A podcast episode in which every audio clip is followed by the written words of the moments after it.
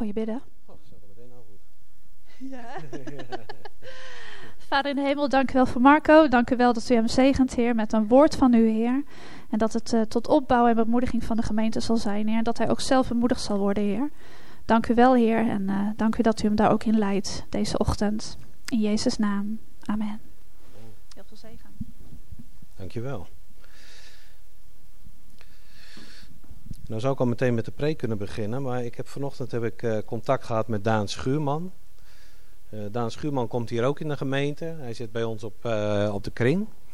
En Daan Schuurman die heeft begin van deze week heeft hij in de appgroep van onze leefkring heeft hij het bericht geplaatst dat hij en zijn vriendin, dan moet ik even spieken, ja wel getrouwd, weet ik niet. Nou, zijn vrouw. Hij en zijn vrouw hebben een uh, tweeling gekregen. En die tweeling die is veel te vroeg geboren. Dus uh, die liggen nog uh, op een soort kinder-IC in het NICU in Maastricht. nou, ze zijn, ik even naar de specificaties kijken. Ze zijn 28 weken en 6 dagen oud. Dus dan, dat is echt veel te vroeg. Ze liggen op een afdeling waar ze goede verzorging krijgen. En uh, er zijn geen uh, hele grote complicaties, behalve de complicaties die je kunt verwachten op het moment dat de kinderen zo vroeg geboren worden. Ze zijn gewoon nog niet klaar. Dus er is gevraagd of dat, uh, wij gebed willen doen daarvoor. En ik doe dat gebed aan het begin, voordat het begint te preken, omdat het dan ook opgenomen wordt. Dat stelde hij op prijs en dan kunnen ze het ook terugluisteren. Dus ehm, ik wil daar graag voor bidden. Heer Vader God, we danken u voor het nieuwe leven wat er in, uh, in het gezin van Daan en zijn vrouw gekomen is. Dank u wel, Heer, dat u leven geeft en dat u deze twee mooie, lieve kleine meisjes, we hebben er een foto van gezien in de app, zo prachtig, zo'n gelukkig gezin, maar toch tegelijkertijd ook zo'n grote zorg. Heer, u heeft Jolien San, Sammy en Lotte Marit gegeven aan Daan en zijn vrouw. We bidden uw zegen over, uh, over dit gezin. We bidden uw zegen over de gezondheid van deze kinderen. Heer, we bidden voor uh, de ademhaling van de kinderen die nog wel eens wegvalt. We bidden voor de groei, Heer. De een is bijna een kilo, de ander is anderhalve kilo ongeveer. Dat is echt heel klein en heel fragiel. Heer, wilt u een goede groei geven. Heer, wilt u uh, geven dat de organen zich goed ontwikkelen. Heer, dat alles wat deze jonge leventjes nodig hebben om uit het ziekenhuis te kunnen en mee naar huis te kunnen. Dat dat ja, voorspoedig zal, zal komen. Heer, uh, geef u zegen, verleen uw kracht en uh, laat het leven floreren in Jezus' naam. Amen.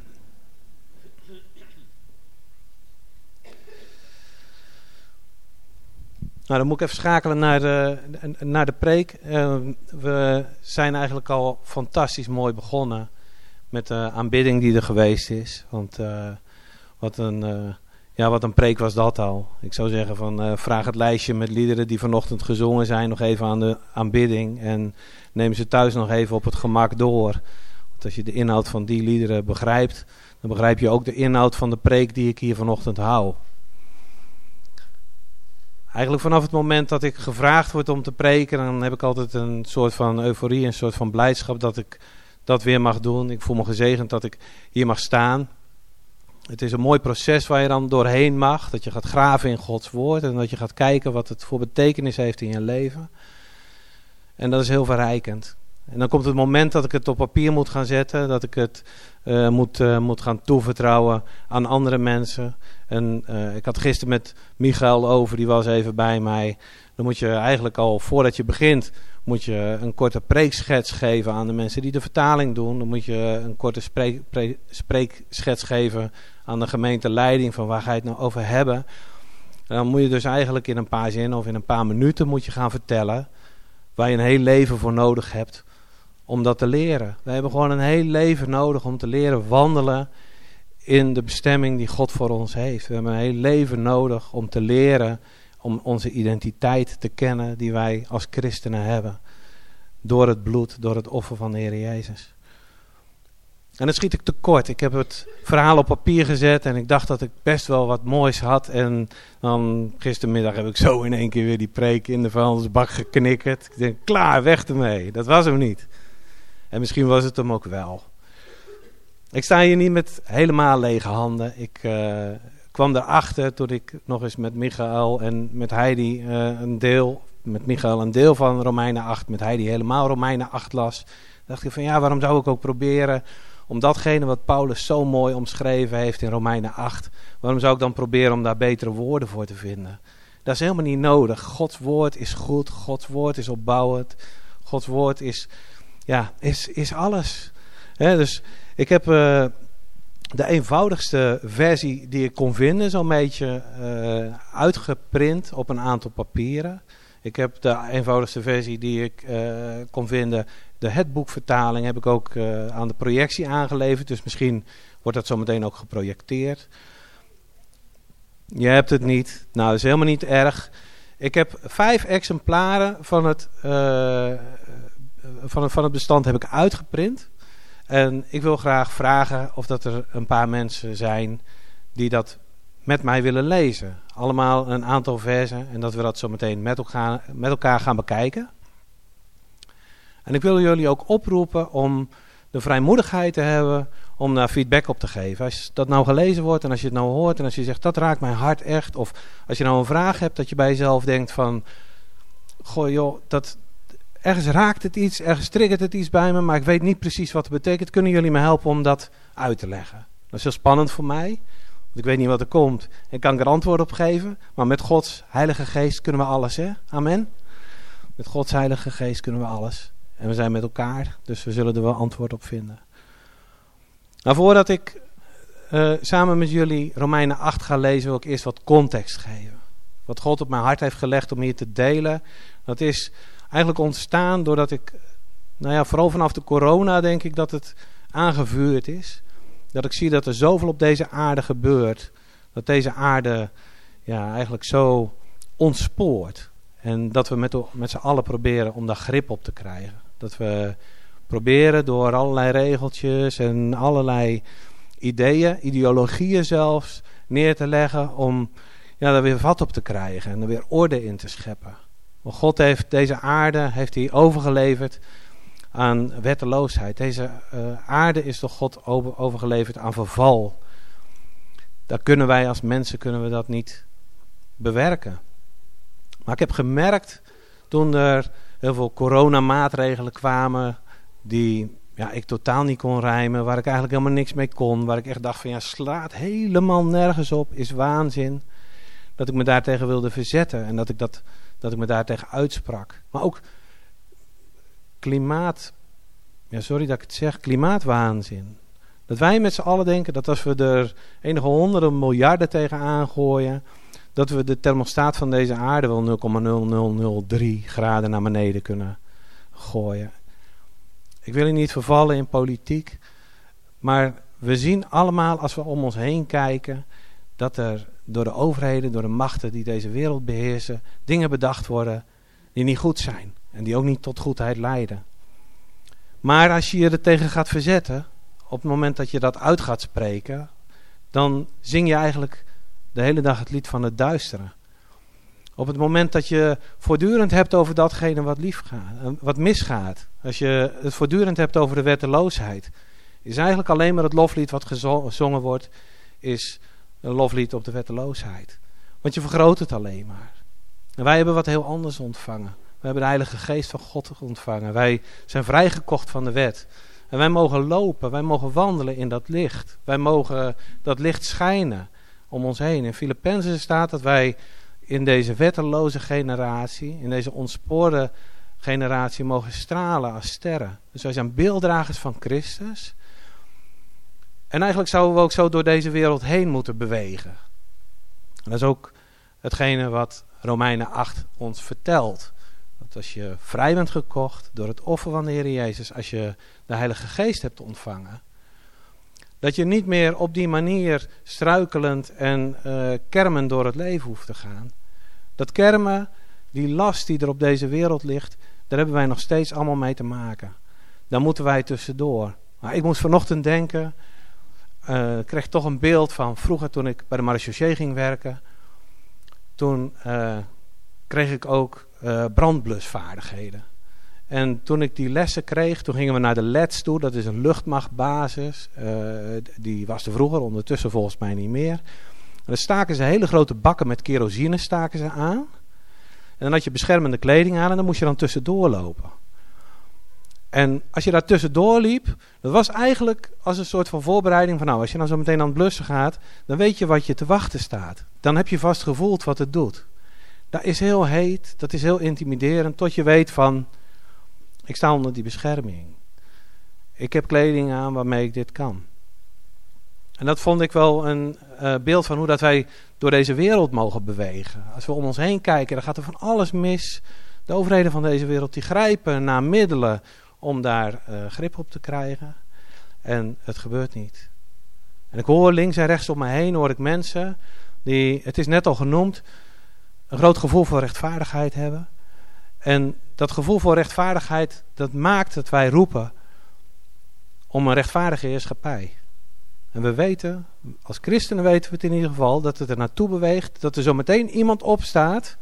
We kennen het Johannes, dat is een evangelist, die kennen jullie misschien wel, die spreekt erover als Mr. Fix-It-All. Straks staat Mr. Fix-It-All op en die gaat het allemaal oplossen. Maar het is een schijn, want het is niet vanuit de geest van Christus, maar vanuit de geest van wetteloosheid. En daar repressie op, daar structuren opleggen, afdwingen om het voor elkaar te krijgen dat deze wereld een schijnbare vrede heeft. Daar gaan we naartoe. Ik moest in de voorbereiding van deze preek moest ik denken aan mijn hondje. Ik heb een hondje, Yada. Sommigen van jullie weten dat. Yada, die naam die komt eigenlijk... We kennen de naam Juda wel. Als Lea volgens mij haar vierde kind krijgt, dan noemt ze die Juda. En dan zegt ze, vanaf nu zal ik de Heer prijzen. Dat betekent Juda. Dus dat betekent ja daar, dat is eigenlijk het Hebreeuwse grondwoord, waar dat die naam van afkomstig is. Elke keer als ik Yada, elke keer als ik mijn hondje roep, dan zeg ik eigenlijk vanaf nu zal ik de Heer prijzen. Dus het is een herinnering voor mij. En als mensen in mijn omgeving vragen van, joh, die, die, die naam, waar is dat van? Is dat van Star Wars of zo? Uh, Jeddah, Jeddah. Zeg ik, nou, Jada, vanaf nu zal ik de Heer prijzen. En dan leg ik dat uit, dat ik die naam ook van God gekregen heb. Nou, ik loop met mijn hondje over straat en ik loop het liefst met mijn hondje over straat zonder dat er een lijn aan zit. Want ja, toen ik geboren werd, toen ging dat net zoals dat het bij jullie allemaal is gegaan. Je zat vast aan een navelstreng, daar ging een klemmetje op, die werd doorgeknipt en vanaf toen was je vrij mens. En vanaf toen vind ik het ook heel ongemakkelijk eigenlijk om aan een lijntje te lopen en ja, de hond en de baas lijken op elkaar. Dus ik laat mijn hond ook het liefst loslopen. Maar goed, ik woon in Zutphen, in de wijk Leesten. En ik weet niet wat er mee aan de hand is, maar daar rijdt heel, heel veel handhaving rond. Dus voortdurend komen er van die autootjes langs die dan kijken of dat er nog iemand rondloopt die burgerlijke ongehoorzaamheid toont. Nou, ik heb heel lang, heel vaak met Heidi discussie over gehad. Dat ze zegt van ja, doe die hond nou aan de lijn. Ja, Heidi is een keurige dame, dat kan iedereen zien. Dus je hond hoort aan de lijn, punt uit. Want regels zijn regels. Nou ja, ik vind dat wel vervelend. Dus uiteindelijk om die discussie te beslechten, heb ik een list verzonnen. En zei ik tegen haar, ja Heidi, weet je, de volgende keer, of de eerstvolgende keer, dat je erover... We spreken af met elkaar dat op het moment dat ik thuis kom en ik een bekeuring heb gehad, dat jij blij wordt. Ja, zij zegt, ja, ik zou niet weten hoe ik dat, dat dan ga doen, want daar word ik niet blij van. Dat is 100 euro die je weggooit. Ik zei, nou, lief schat, als ik thuis kom en ik heb een bekeuring gehad voor het los laten lopen van die hond, dan krijg jij van mij een jurk. Nou, bij ons in huis is jurk, dat is gewoon een toverwoord. Het is een wonder dat bij ons op de gevel nog steeds niet staat. Geluk is een jurk. Want dat is echt zo'n soort, soort motto. Dus ja, nou, er kwam wat ruimte in, dat begrijpt u wel. Nou, misschien begrijpt u ondertussen waar het naartoe gaat. Afgelopen winter, vorig jaar winter, kwam ik s'avonds met een mededeling thuis die je normaal gesproken wat lastig vindt. Maar ik had al zoiets van, nou dat gaat wel goed komen, want ja, de list mag nu ingezet worden. Dus ik zei tegen Heidi van, Heidi, ik heb goed nieuws en ik heb slecht nieuws. Wat wil je het eerst? En ze moest even denken en ze zegt, ja doe maar eerst het goede nieuws. Ik zei, nou je hebt officieel, heb je recht op een nieuwe jurk. Het was even stil en ik zag te denken. En ze zegt, ah, je hebt een bekeuring gehad, sukkel. En ik kwam met de schrik vrij. Dat was het ergste wat me overkwam. 100 euro voor de boete. Een jurk. Nog keer 100 euro. En sukkel. Nou ja, kon ik mee leven. Dus dat was mijn straf. Met de houdbaarheidsdatum van deze oplossing, dat ik keer op keer en een bekeuring en een jurk zou moeten betalen, ja, dat gaat in de papieren lopen. Dat werkt niet. Dus ik moest mijn hondje weer aan de lijn doen. En dat vind ik heel vervelend. Daar zal ik zo meteen meer over vertellen. Maar als ik hem los heb lopen, dan ben ik constant aan het speuren. Of dat ik ergens in de verte iemand zie die aan het handhaven is. Of dat ik iemand zie die mij misschien een bekeuring wil gaan geven. Of dat ik iemand zie die mij misschien wil verlinken, want dat gebeurt ook. Want er zijn echt mensen die er een hekel aan hebben dat ik dit doe. En alleen daarom zou ik het al niet moeten doen. Maar je loopt dus niet relaxed met je hond los. Maar ik heb mijn hond van jongs af aan, ik heb jou daar van jongs af aan geleerd om los te lopen. En als ik hem los heb lopen, dan loopt hij stijf naast mijn voet. Precies waar ik hem wil. En dan word ik er heel blij van. Maar op het moment dat ik hem die riem aandoe, dat is heel gek. En misschien zegt het iets van de wet die wij van God hebben gekregen. We zijn als mensen, zijn we eigenlijk gemaakt om los te lopen van die wet. Om los te lopen van die lijn. En op het moment dat je aangekoppeld wordt aan die lijn, ga je eraan trekken. Ik word helemaal ramgek van die hond. Ik wil die lijn er weer afmaken, halen. We zijn niet gemaakt voor die regels. We zijn niet gemaakt voor die wetten. Die wetten die zijn gemaakt om ons te beschermen. Die zijn gemaakt om ons een veilige ruimte te geven. Maar dat betekent niet dat je altijd over die grens hoeft. Dat betekent niet dat je altijd buiten die tuin, buiten die ruimte waar je gesteld bent, hoeft te gaan. Dat betekent alleen maar veel, mensen, lieverd, ik heb je veiligheid gegeven. Ik heb je ruimte gegeven om binnen te functioneren. Ik wil dat jullie als gemeenschap, ik wil dat jullie als aarde floreren. En als je dat in je achterhoofd hebt, dan wordt het veel makkelijker om binnen die ruimte te gaan functioneren. Want het is niet meer een riem waar je aan moet trekken om te voelen tot hoe ver je mag gaan. Maar het is de veiligheid die gegeven wordt. Dat op het moment dat er iets gebeurt, wat je niet de weg op vliegt en aangereden wordt, omdat je schrikt van een knal. Ik zeg maar wat. Dus dat is eigenlijk de context waarbinnen dat ik dan Romeinen 8 lees. En dan wil ik graag samen met jullie doen. Misschien zijn er mensen die zeggen van nou, ik heb ik wil dat wel doen. Misschien heb je er nog helemaal niet zoveel zin in, maar dan wil ik zeggen, God wil graag je stem horen. God heeft zijn woord aan ons gegeven en ik zeg ook wel eens tegen mensen van als je nou Gods woord gaat lezen, doe het dan hardop. Je begrijpt het zelf veel beter. Maar het is ook een proclamatie in de geestelijke wereld. Net zoals de liederen vanochtend trouwens. Hè. Als je deze liederen zingt, dan gebeurt er wat. Er gaat de schokgolf gaat er door de geestelijke wereld heen. Omdat de waarheid geproclameerd wordt. Het licht wordt geschenen. Er is geen plek voor de duisternis. Dus op het moment dat je Gods woord leest en je spreekt het hardop uit, er gebeurt wat in je omgeving. En daarmee wil ik je uitnodigen om samen met mij te lezen. Is er iemand die zegt van ik wil daar wel, ik wil wel een schokgolf in de hemelse gewesten doen?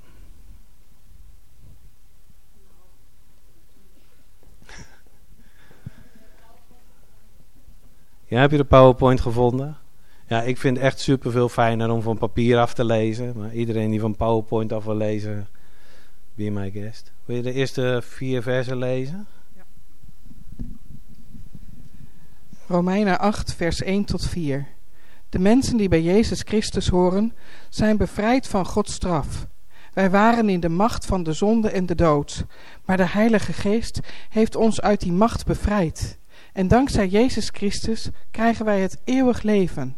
Wij waren in de macht van de zonde en de wet kon ons niet redden. Maar God zorgde ervoor dat wij gered konden worden. Hij stuurde zijn zoon. Zijn zoon kwam als mens op aarde, waar de zonde heerste. Want alleen zo kon hij de zonde verslaan. Op die manier heeft God een eind gemaakt aan de macht van de zonde en daardoor kunnen wij nu leven zoals God het wil.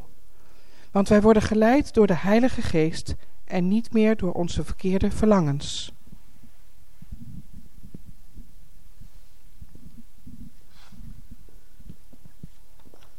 Als je je laat leiden door je slechte verlangens, dan wil je alleen maar verkeerde dingen doen.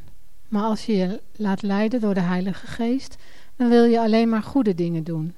Wie luistert naar zijn verkeerde verlangens, eindigt in de eeuwige dood. Maar wie luistert naar de Heilige Geest, zal voor eeuwig leven bij God. Wie luistert naar zijn slechte verlangens, is een vijand van God. Want, wie slechte, want slechte verlangens trekken zich niets aan van Gods wet. Ze gaan hun eigen gang. Als je laat leiden door je slechte verlangens, kun je niet doen wat God wil. Maar bij jullie is dat heel anders. Jullie laten je niet leiden door je slechte verlangens, maar door de Heilige Geest. Want de Heilige Geest is in jullie gekomen. Je kunt alleen bij Christus horen als Zijn Geest in je is.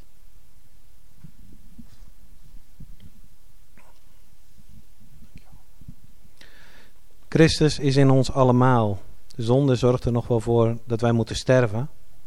Maar de Heilige Geest geeft ons het eeuwige leven. Want God ziet ons als goede mensen. God heeft Jezus Christus laten opstaan uit de dood. En God zal ook aan ons, sterfelijke mensen, het eeuwige leven geven. Dat weten we zeker, want zijn geest is nu al in ons gekomen. Vrienden, we mogen ons niet langer laten leiden door onze slechte verlangens. Want wie luistert naar zijn slechte verlangens eindigt in de eeuwige dood. Maar wie dankzij de geest een eind maakt aan zijn slechte gedrag, die zal voor eeuwig leven. Als wij ons laten leiden door Gods geest, dan zijn we Gods kinderen. God heeft ons niet de geest gegeven om weer bange slaven van ons te maken. Nee, God heeft ons zijn geest gegeven om van ons kinderen te maken. En als Gods kinderen bidden wij Abba Vader. De Heilige Geest geeft ons de zekerheid dat we Gods kinderen zijn. God heeft aan Christus de volmaakte, het volmaakte leven gegeven. En dat wil Hij ook aan ons geven. Omdat ook wij zijn kinderen zijn. Wij horen bij Christus. Nu moeten we nog lijden net als Hij. Maar straks zullen we voor eeuwig leven samen met Hem. Niets houdt onze redding tegen. Er komt een einde aan het lijden. Dit weet ik zeker. Hoe zwaar ons lijden ook wordt, het brengt ons eeuwig leven niet in gevaar. Alles op aarde wordt bedreigd door de macht van de dood. Dat is niet de schuld van de aarde, maar het is de straf van God voor de slechtheid van de mensen. Toch is er hoop. Want ooit wordt de aarde bevrijd, dan komt er een einde aan de macht van de dood. De aarde verlangt hevig naar het moment van bevrijding. Dat zal God aan zijn kind, dan zal God aan zijn kinderen het eeuwige leven geven. En zullen zij voor altijd op aarde leven. Ook aan ons lijden komt een einde. Voor de mensen die Christus niet kennen is alles hopeloos en doelloos. Maar God heeft een plan met deze aarde en de mensen die er leven. Nu is het leven op aarde nog vol pijn en ellende. Dat geldt ook voor ons leven. God heeft onze Heilige Geest al gegeven, maar we wachten nog op een lichaam dat nooit zal sterven. Dat is het grootste geschenk dat God ons zal geven. Dan zullen we leven als Gods kinderen. Maar tot die tijd hebben we het moeilijk en zwaar. We zijn al gered, ook al zien we dat nu nog niet.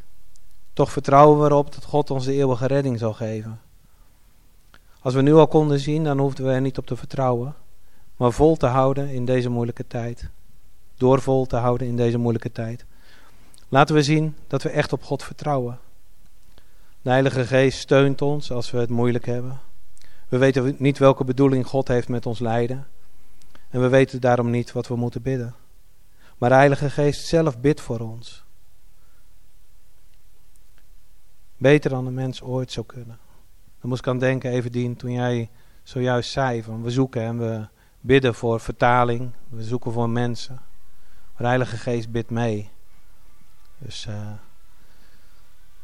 ik denk dat, uh, dat we die mee kunnen nemen. Dat we daar dankbaar voor kunnen zijn. Zo smeekt de Heilige Geest God om ons te helpen. God weet hoe wij van binnen zijn. Hij weet wat de Geest hem namens ons vraagt. Want het is zijn eigen Geest die voor ons bidt. God zorgt ervoor dat al ons lijden uiteindelijk het goede brengt. Onze eeuwige redding. Dat is zeker, want God houdt van ons. Gods kinderen zullen eeuwig leven. God heeft ons uitgekozen volgens zijn plan. Hij kende ons al voordat we er waren.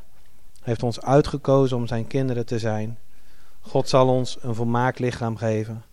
Een lichaam zoals dat van zijn zoon, die lijkt op God zelf.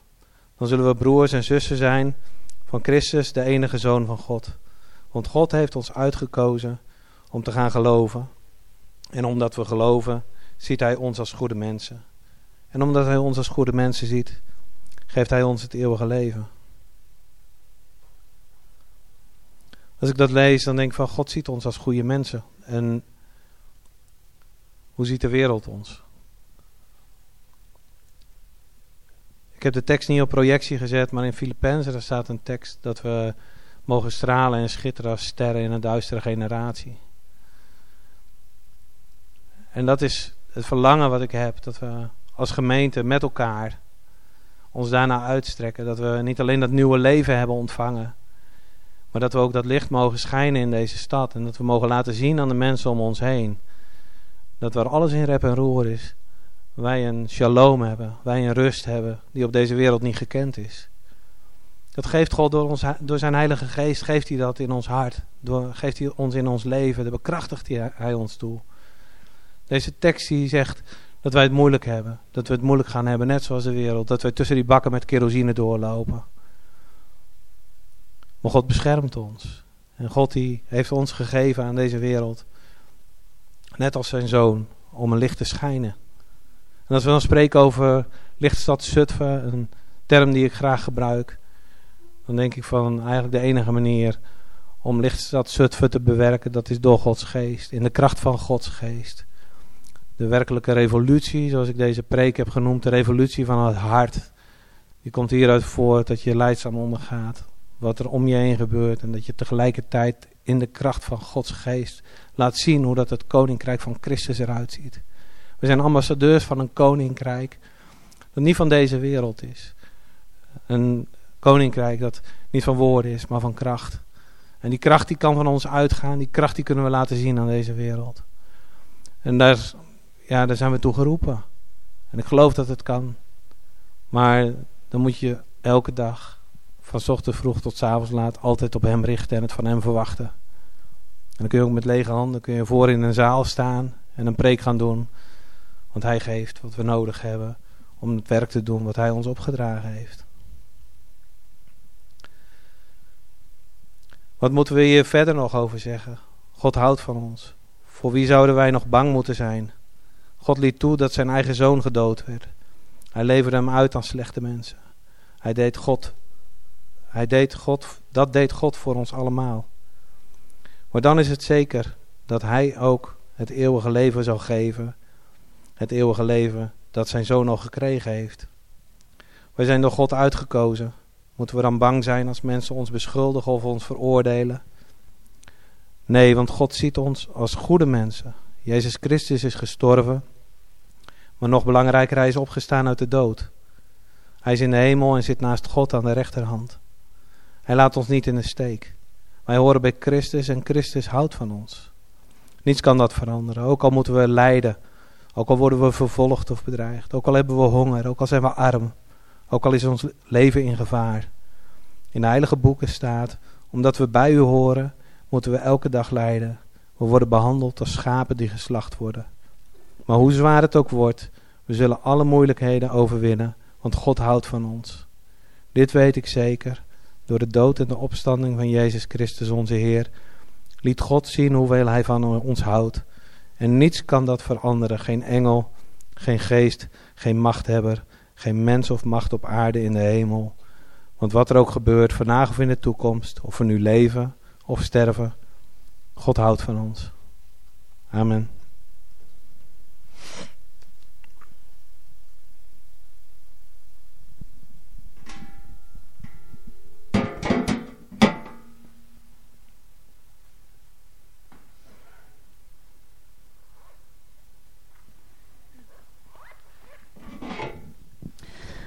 Dankjewel Marco. Ja, God houdt van ons. En uh, het is mooi om zo uh, even te duiken in uh, zo'n Bijbels hoofdstuk en het wat meer uit te diepen. We gaan, ja, doe maar. We gaan nog een lied zingen en dan ga ik daarna de dienst afsluiten. Willen jullie gaan staan?